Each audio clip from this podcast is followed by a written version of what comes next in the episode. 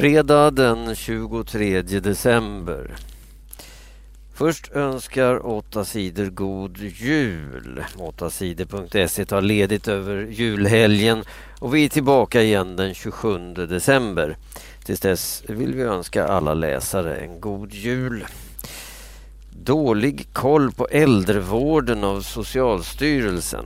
Många människor skickar in klagomål om äldrevården. De klagar till Socialstyrelsen när de upptäcker fel eller dålig vård. Socialstyrelsen får in klagomål varannan dag.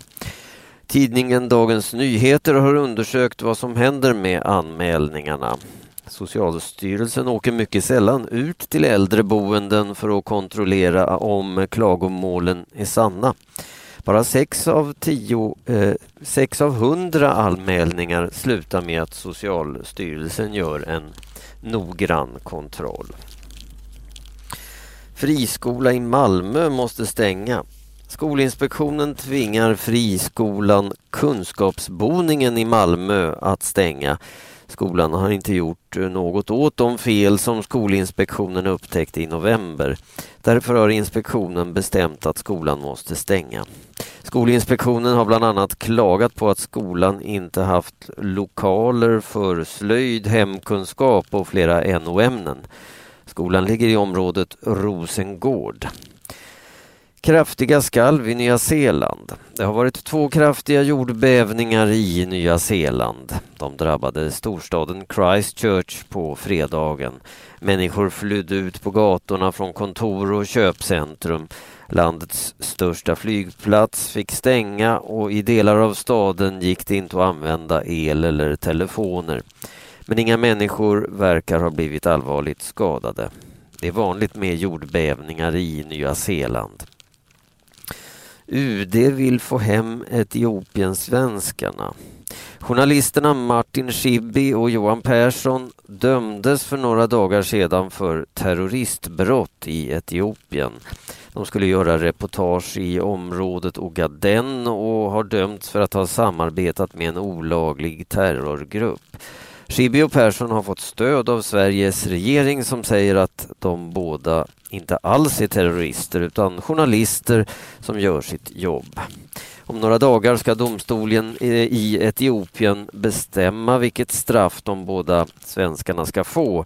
Det svenska utrikesdepartementet UD undersöker vad som händer om svenskarna får ett långt fängelsestraff. Kanske kan UD övertala Etiopien att eh, svenskarna eh, kan få sitta i ett svenskt fängelse. Vi håller på att utreda om det är möjligt att göra så, säger en av cheferna på den svenska ambassaden i Etiopien, Fredrik Spik, till Dagens Nyheter.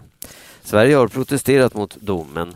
På torsdagen protesterade även USAs regering mot att de svenska journalisterna har blivit dömda för terrorbrott.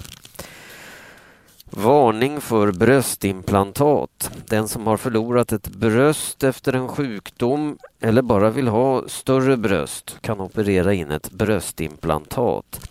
Men ett vanligt bröstimplantat har visat sig vara farligt. Det innehåller giftiga ämnen som kan ge bröstcancer. I Frankrike har ungefär 30 000 kvinnor sådana implantat. I Sverige är det över 2 000 kvinnor som har implantaten. Franska myndigheter ber alla kvinnor att operera ut sina implantat men eh, i Sverige vill inte Läkemedelsverket ge någon sån varning än. Varning för halka. Idag, dagen före julafton, är en av de största resdagarna i Sverige. Många åker bil för att hälsa på släkt och vänner till jul. Väderexperterna på SMHI varnar för att det kan bli halt på vägarna. I Dalarna, Gävleborg, Jämtland och Västernorrland kan det bli mycket halt. På julafton kan det bli halt också i de södra delarna av landet. Väderexperterna verkar säkra på att det inte blir någon vit snöjul i södra Sverige. Den som vill se snö måste åka norrut.